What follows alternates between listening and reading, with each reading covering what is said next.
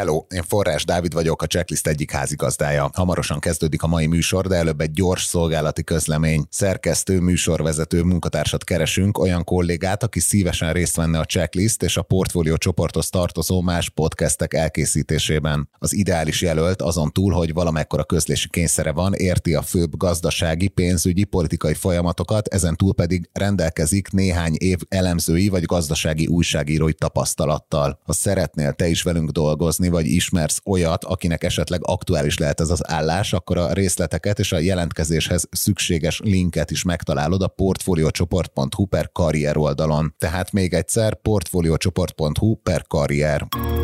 Portfolio Podcast Lab. Mindenkit üdvözlünk, ez a Portfólió Checklist november 10-én csütörtökön. A mai műsor első részében az ukrajnai háború azon fejleményét értékeljük, mely szerint az orosz csapatok a saját bejelentésük szerint feladják Herszont. Politikai következményeit pedig majd meglátjuk a dolognak, mert azért gondoljunk arra, hogy az oroszok lényegében egy olyan várost adnak fel, amit ők elvileg annektáltak, tehát orosz nézőpontból most itt arról van szó, hogy Oroszország gyakorlatilag kiürít egy olyan várost, amit teljes egészében a saját településének tart, az előtt, hogy lényegében a városnak a területén belül érdemben elkezdődtek volna a harcok. A témával kapcsolatban Huszák Dániel, a Portfólió globál rovatának vezető elemzője volt a Checklist vendége. Mai adásunk második részében az OTP Bank harmadik negyedéves jelentésével foglalkozunk, a pénzintézet ugyanis rekord profitot ért el a július-szeptemberi időszakban, és még az idei kilátásokat is pozitívan módosították. A bank eddigi évéről és a várható következő időszakról Nagy Viktort, a Portfólió részvény rovatának vezető elemzőjét kérdeztük. Én Forrás Dávid vagyok, a Portfólió Podcast Lab szerkesztője, ez pedig a Checklist november 10-én. Szerdai bejelentések alapján az orosz hadsereg kivonul Herszonból, ami a háború eddigi legnagyobb kudarca lehet a megszálló csapatok számára. A témával kapcsolatban itt van velünk telefonon Huszák Dániel, a Portfólió globál rovatának vezető elemzője. Szia Dani, üdvözöllek a műsorban. Szia Dávid, üdvözlöm a kedves hallgatókat. Kezdjük ott, hogy mióta van orosz kézen Herszon, és milyen jelentősége volt annak így katonastratégiai és politikai szempontból, hogy elfoglalták. Herszon város gyakorlatilag az egyetlen megyeszékhely, amit meg tudtak az oroszok hódítani Ukrajnában a február 24-én indult invázió óta. A települést azt hiszem március 2-án foglalták el teljes egészében, aránylag minimális harcokkal, és akkor innen tovább nyomultak Mikolaiv, illetve Odessa térsége felé, de mint ismert ezek a támadások, ezek lényegében kudarcot vallottak. Az oroszok ezután védekező pozíciókat alakítottak ki Herszon térségében, majd aztán szeptember 30-án hivatalosan is annektálták Herszon megyét, illetve ugye magát a megyeszékhelyt, Herszon várost is. Az ukránok ugye már szeptember elején ellentámadást indítottak az oroszok ellen több régióban és Ukrajnán belül, ugye Herszon volt az egyik legfőbb célpontja ennek az ellentámadásnak. Most úgy néz ki így november közepére, hogy lényegében azt lehet mondani, hogy minden várakozás ellenére az ukrán ellentámadása ennyire sikeres volt, hogy most az oroszok azelőtt feladják a várost, hogy az ukrán fegyveres erők érdemben megközelítették volna azt. Ez egy nagyon érdekes stratégiai döntés az orosz vezetők részéről. Hivatalosan ennek az indoka az, hogy meg akarják menteni az orosz katonák életét, illetve a herszoni civil lakosságnak az életét. Ugye az tény is való, hogy ez egy nehezen védhető város olyan szempontból, hogy ez a település a Dnyepernek a nyugati partján van, és az ukránok az összes korábban kiépített összeköttető vonalat elvágták, a logisztikai összeköttető útvonalat elvágták a keleti part felé. Gondolok itt az egyetlen hídra, ami korábban összekötötte a települést a keleti parttal, és azóta az oroszok igencsak nehézkesen tudják utánpótlást biztosítani a Herszonváros térségében tartózkodó orosz csapatoknak. Tehát ilyen szempontból azért stratégiailag volt értelme ennek a döntésnek. Politikai következményeit pedig majd meglátjuk a dolognak, mert azért gondoljunk arra, hogy az oroszok lényegében egy olyan várost adnak fel, amit ők elvileg annektáltak, tehát orosz nézőpontból most itt arról van szó, hogy Oroszország gyakorlatilag kiürít egy olyan várost, amit teljes egészében a saját településének tart, azelőtt, hogy lényegében a városnak a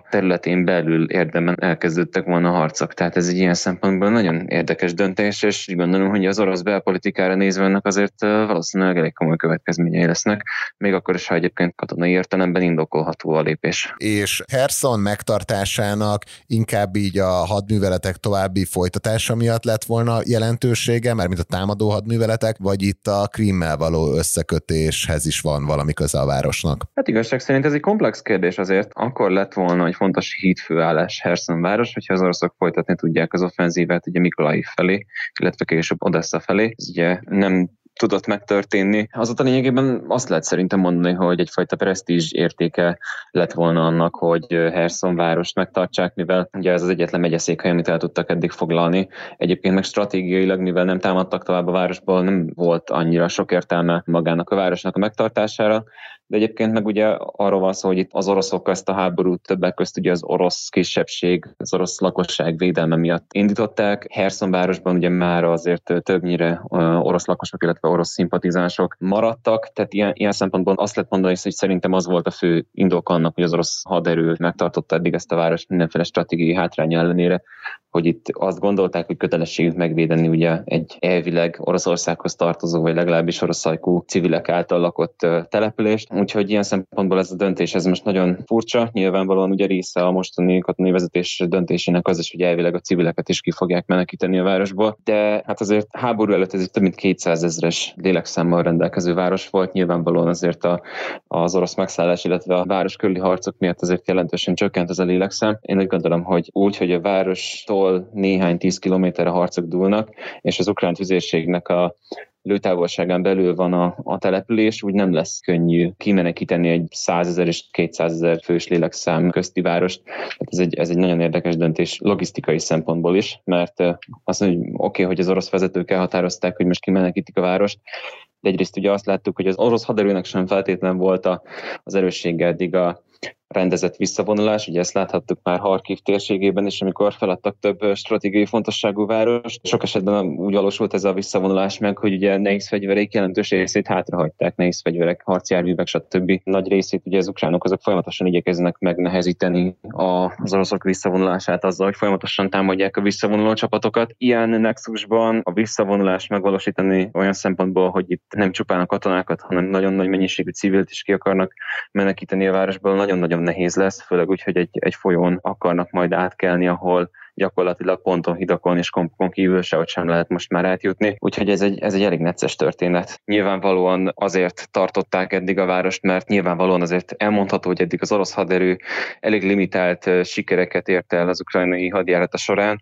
Ez egyik legnagyobb siker az volt, hogy Herson várost elfoglalták. Ennek egyfajta presztízs értéke volt, most pedig hatalmas presztízs veszteség az, hogy az egyik legnagyobb ukrajnai sikerüket az gyakorlatilag fel kell adniuk. Tehát ilyen szempontból érdekes kettősség van most ebben a döntésben. És vannak-e már arról információk, hogy akkor hogy áll ez a kivonulási művelet, ez mennyire zajlik rendben? Elvileg már napok óta folyamatban van a kivonulás, hanem hetek óta. Ilyen nem hivatalos forrásokon keresztül lehetett információkat olvasni arról, hogy a civil döntéshozói személyzet egy részét, illetve a katonai eszközök egy részét már elkezdték ezért korábban kivonni. Most konkrét számadatokat én nem fogok tudni mondani arról, hogy ezek a dolgok hogy állnak. Azt viszont el tudom mondani, hogy valószínűleg még sok idő lesz, mire ez a kivonulási művelet lezárul. Az ukránok azok most azt állítják, hogy egyáltalán el se kezdődött az orosz kivonulása a régióból, azért én azt mondom erre, hogy legyünk türelmesek, mert ilyen mennyiségű katonai jelenlétet, haditechnikai eszközt, egy civilt kivonni egy olyan településből, ahonnan lényegében szárazföldi úton nem tudnak távozni az oroszok, azért az sok idő lesz, tehát alsó hangú helyekre kell gondolni, úgyhogy szerintem ez egy hosszabb folyamat lesz, és a végén fogjuk tudni csak látni, hogy ez mennyire lesz sikeres. Ugye már említetted az ukránokat, ők hogy reagáltak a kivonulás hírére? Hát azon túl, amit most mondtál, hogy szerintük még nem kezdődött el. Hát alapvetően én azt látom, hogy egyelőre ők kifejezetten szkeptikusak ezzel a dologgal kapcsolatosan.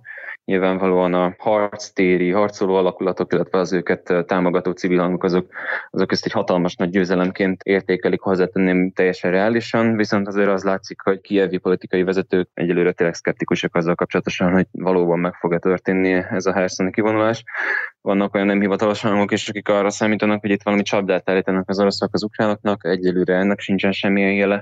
Tehát itt még azért korai megítélni, hogy mi lesz ennek a helyzetnek a kifutása. De egyébként meg a nemzetközi vezetőknek egy része kifejezetten üdvözli a dolgot. Például Recep Tayyip Erdoğan, a török elnök méltatta az orosz katonai vezetőknek a béli döntését, hogy adják fel Herson város. Szerintem ez egy fontos lépés lesz a konfliktus lezárása felé. Én azt mondom, hogy még meglátjuk. Tehát ezzel az egész dologgal kapcsolatosan ugye azt kell látni, hogy nyilvánvalóan a konfliktus lezárásához kellene valamilyen tárgyalást folytatni az érintett felek közt, viszont az oroszok azok nem hajlandók vesztesként kiszállni ebből a történetből, függetlenül attól, hogy folyamatosan veszítik a területeket az ukrán fegyveres erőkkel szemben.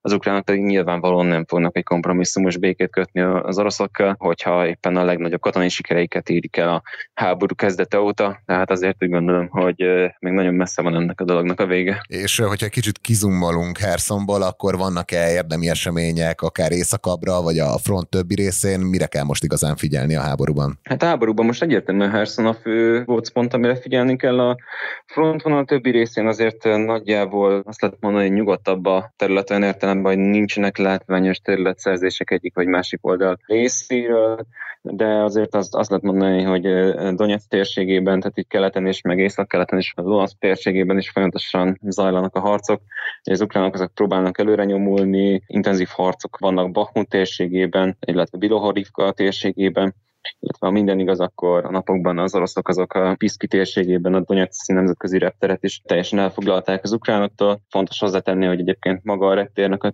terminál része az már 14-15 óta az orosz szakadárok kezén van, de az ukrán fegyveres erők reptérnek a környékén még tartózkodtak védekező állásban, őket kiűzték az oroszok. Luhansk megyében a Bilohorivkát elfoglalták az ukránok, aztán most elvileg 2 napja visszafoglalták az oroszok, illetve még Sziverszk és Bahmut térségében vannak nagyon komoly harcok. Bahmutról azt kell tudni, hogy itt gyakorlatilag hónapok óta folyamatosan támadnak az oroszok, és hónapok óta nem tudják elfoglalni a város, de még csak érdemi betörést sem tudnak tartósan végrehajtani. Még voltak arról hírek, hogy a Wagner csoport zsoldosai azok bejutottak a város külterületeibe, gyakorlatilag 48 órán likvidálták az ő jelenlétüket az ukrán fegyveres erők, tehát Bahmut is egyelőre tartja magát. Egy szó mint száz, azért az mondható el, hogy a frontvonal többi részén, észak-keleten, keleten még mindig nagyon hevesek a harcok, de olyan hatalmas nagy előretörést egyik fél sem tudott az elmúlt napokban, hetekben felmutatni. Nagyon szépen köszönjük az elemzésedet, ugye mind a herszoni kivonulásról írt cikkedet, illetve az orosz-ukrán háború percről percre való hírfolyamát is linkeljük az epizódi jegyzetekben. Az elmúlt percekben Huszák Dániel, a Portfólió globál rovatának vezető elemzője volt a Checklist vendége. Dani, köszönjük, hogy a rendelkezésünkre álltál. Én is köszönöm szépen a figyelmet.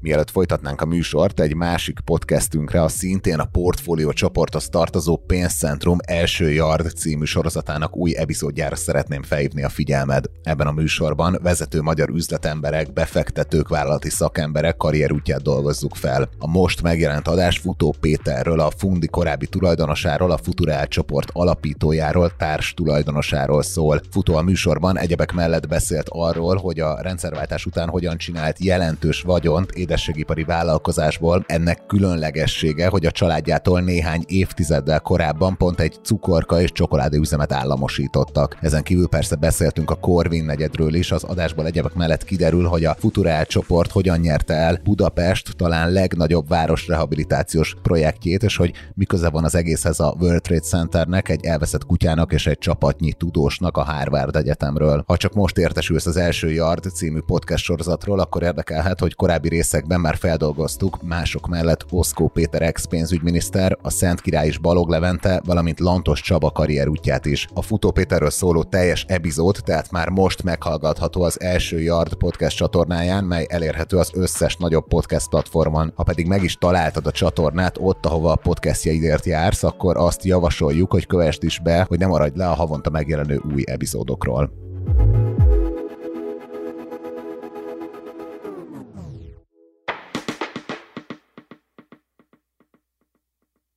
Utolsó magyar blue chipként az OTP Bank is kiadta a harmadik negyedév eredményeit bemutató jelentését, és ők is beálltak abba a sorba, mint a Richter és a MOL és a Magyar Telekom is, hogy az eredményeik meghaladták az elemzői várakozásokat. A témával kapcsolatban itt van velünk telefonon Nagy Viktor, a Portfólió részvényrovatának vezető elemzője. Szia Viktor, üdvözöllek a műsorban. Szia Dávid, üdvözlöm a hallgatókat. Mielőtt az OTP Bankkal kapcsolatban elkezdünk itt kétszámjegyű növekedési ütemről beszélni, meg bővülésről, először azt mondd el, hogy a most mostani OTP bank az mennyire hasonlítható össze így papíron a tavalyi vagy a tavaly előtti intézménnyel? Hát azért volt egy ilyen nagyon durva növekedés itt az OTP-nél, és értem ez alatt, hogy nem csak organikusan nőtt a bank, hanem akvirált is.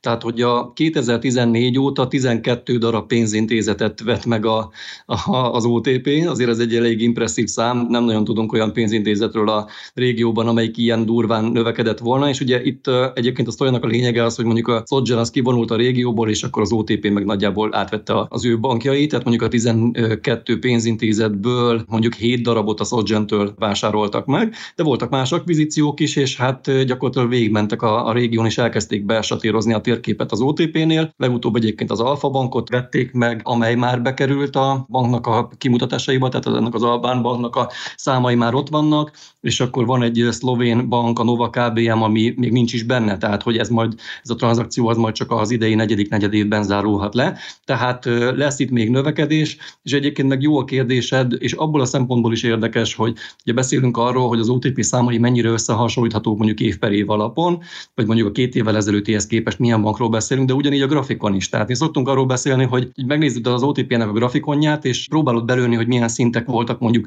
nem tudom, mondjuk 2015-ben, de hát ahhoz érdemes azt is hozzátenni, hogy akkor az OTP mondjuk még 10 ilyen akvirált pénzintézettel kevesebb volt. Tehát, hogy azóta azoknak a számai elkezdtek szépen sorba beépülni a banknak a kimutatásaiba, tehát egy más pénzintézetről beszélünk, és egyébként meg amikor azt nézzük, hogy mekkora növekedés van az OTP-nél adott negyedévekben, akkor azt érdemes figyelembe venni, hogy itt az akvizícióknak is nagyon komoly hatása van. Akkor, hogy a kontextust azt tisztáztuk, akkor ez alapján, vagy ennek a figyelembevételével, hogy alakultak a bank bevételei, mekkora lett a profit, és ez hogy néz ki így az előző évek tükrében. És amikor reggel vagy hajnalban, amikor dolgoztam gyors jelentésnek az összefoglalóján, azért így a grafikonokat megint csak át kellett skálázni. Olyan számokat láttunk, olyan értékek jöttek ki, amik korábban soha nem voltak az OTP-nél, tehát új rekord szintre ment a kamatbevétel, az összes bevétel, a működési eredmény, és gyakorlatilag az adózat eredmény is a bankcsoportnál.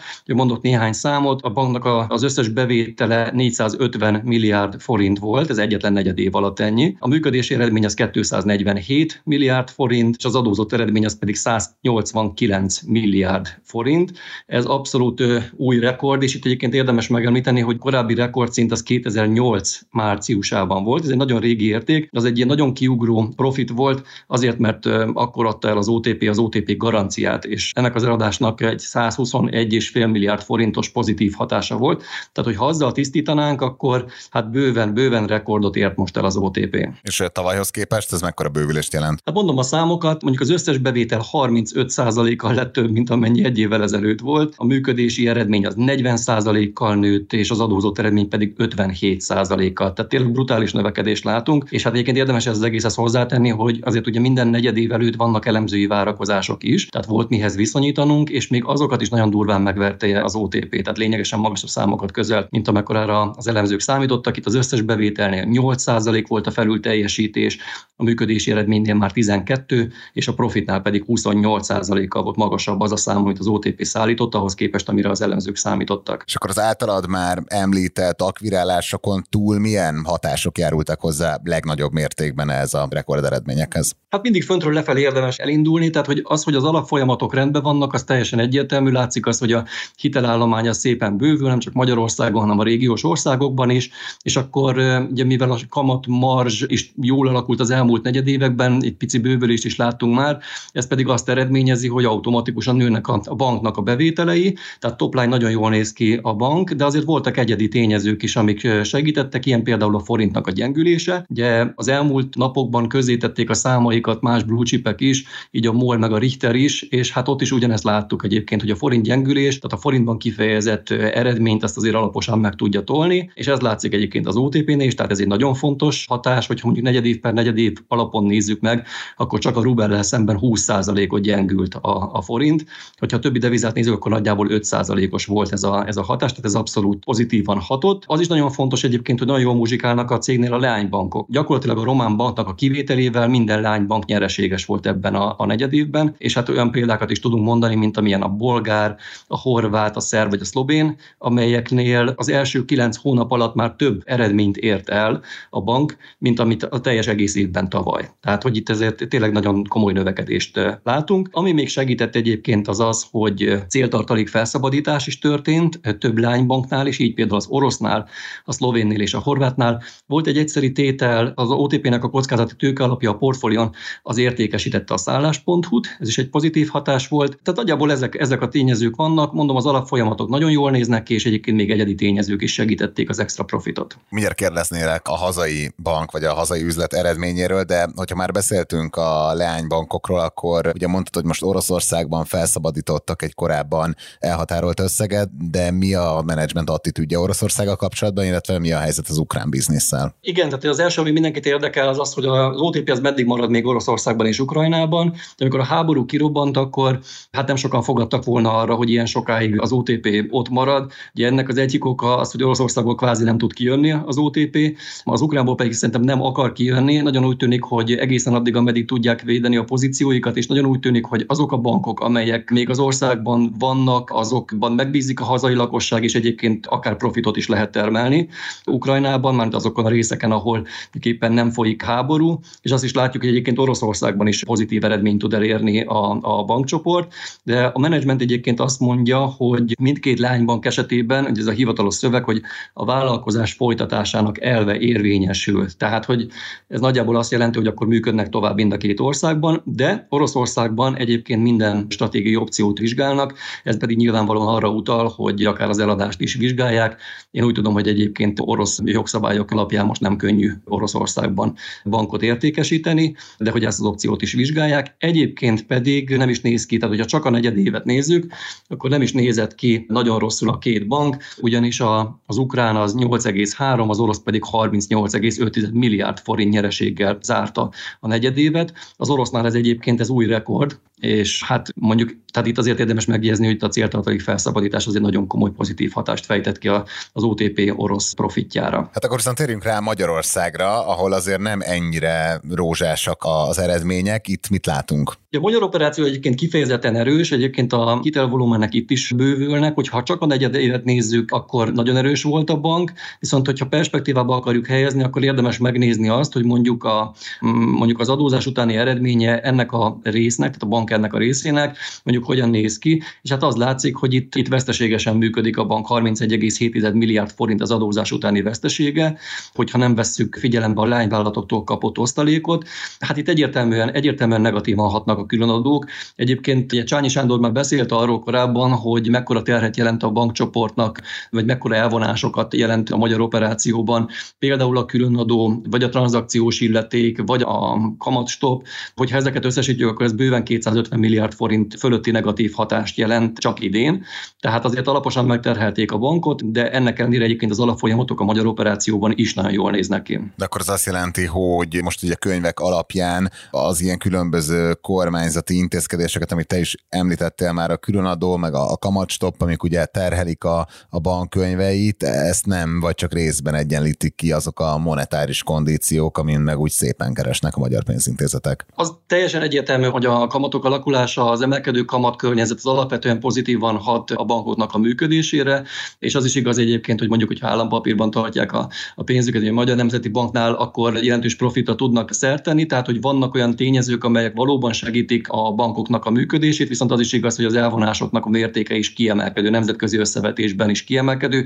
Egyébként részben ez okozza azt, hogy az OTP-nél elkezdett eltolódni a profiton belül az arány a leánybankok felé, és egyébként az adózás utáni eredmény, hogyha korrigált adózás utáni eredmény nézzük, akkor annak már a 62%-át ebben a negyedévben a leánybankok szállították. Ez az arány egyébként vélhetően a következő negyedévekben, főleg, hogyha majd az új szlovén banknak a számai is bekerülnek a könyvekbe, tehát abban az esetben vélhetően ez az arány tovább fog majd emelkedni. És mik a menedzsment várakozásai 2022-re, például fognak-e romlani az NPL ráták? Ugye mindenki arról beszél, hogy lassulni fog a gazdaság, akár recesszió is jöhet, itt mik a várakozások? Hát itt abszolút pozitív hírekről lehet beszámolni, ugyanis az első 9 hónap számai alapján, és ugye nyilván a banknak a vezetői azért nem csak az első 9 hónapot látják, ugye most már november közepén járunk, tehát ugye az elmúlt heteknek a számaival is tisztában vannak, és hát ez alapján fölfelé módosították nagyon sok esetben a várakozásaikat.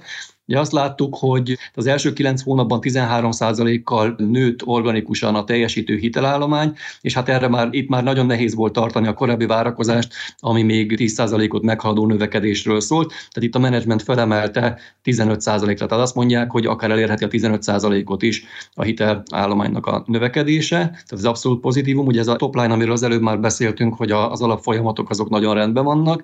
A nettó kamatmarzsról azt írják, hogy stabilizálódhat.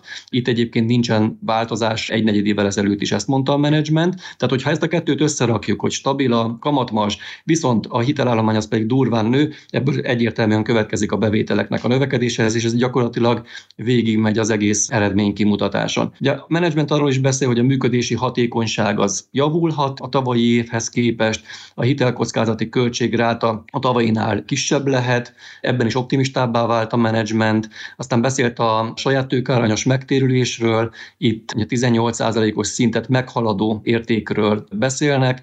Egyébként hát nem nehéz ezt előrejelezni, ott valami nagyon durva dolognak kéne történni a Q4-ben, hogy ez elromoljon, hiszen az első 9 hónapban 22% fölötti volt a ROE-ja a bankcsoportnak. Ez brutálisan magas, tehát ez nyugat-európai bankok a közelében se járnak ennek. Nagyon sok banknál csukott szemmel aláírnák a vezetők, hogyha ilyen marzsokat tudna elérni a bank. Tényleg egészen elképesztő számokat produkál az OTP, és hát beszéltek egyébként a negyedik negyedévről is.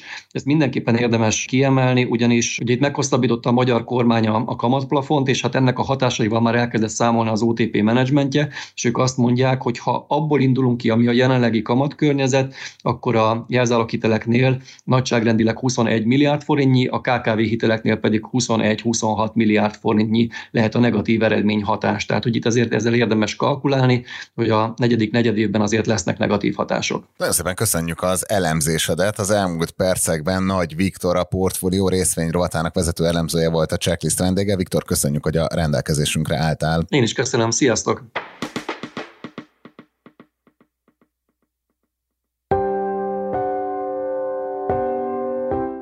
Ez volt már a Checklist, a Portfólió munkanapokon megjelenő podcastje. Ha tetszett az adás, iratkozz fel podcast csatornánkra valamelyik nagy podcast felületen, például a Spotify-on, az Apple Podcasten vagy a Google Podcasten. Ha segítenél nekünk abban, hogy minél több hallgatóhoz eljussunk, akkor arra kérünk, hogy értékeld a Portfólió Checklist podcast csatornáját azon a platformon, ahol követsz minket. A mai adás elkészítésében részt vett Bánhidi Bálint és Gombkötő Emma, a szerkesztő pedig én, Forrás Dávid voltam. Új adással holnap, azaz pénteken 5-kor jelentkezünk. Addig is minden jót kívánunk, sziasztok!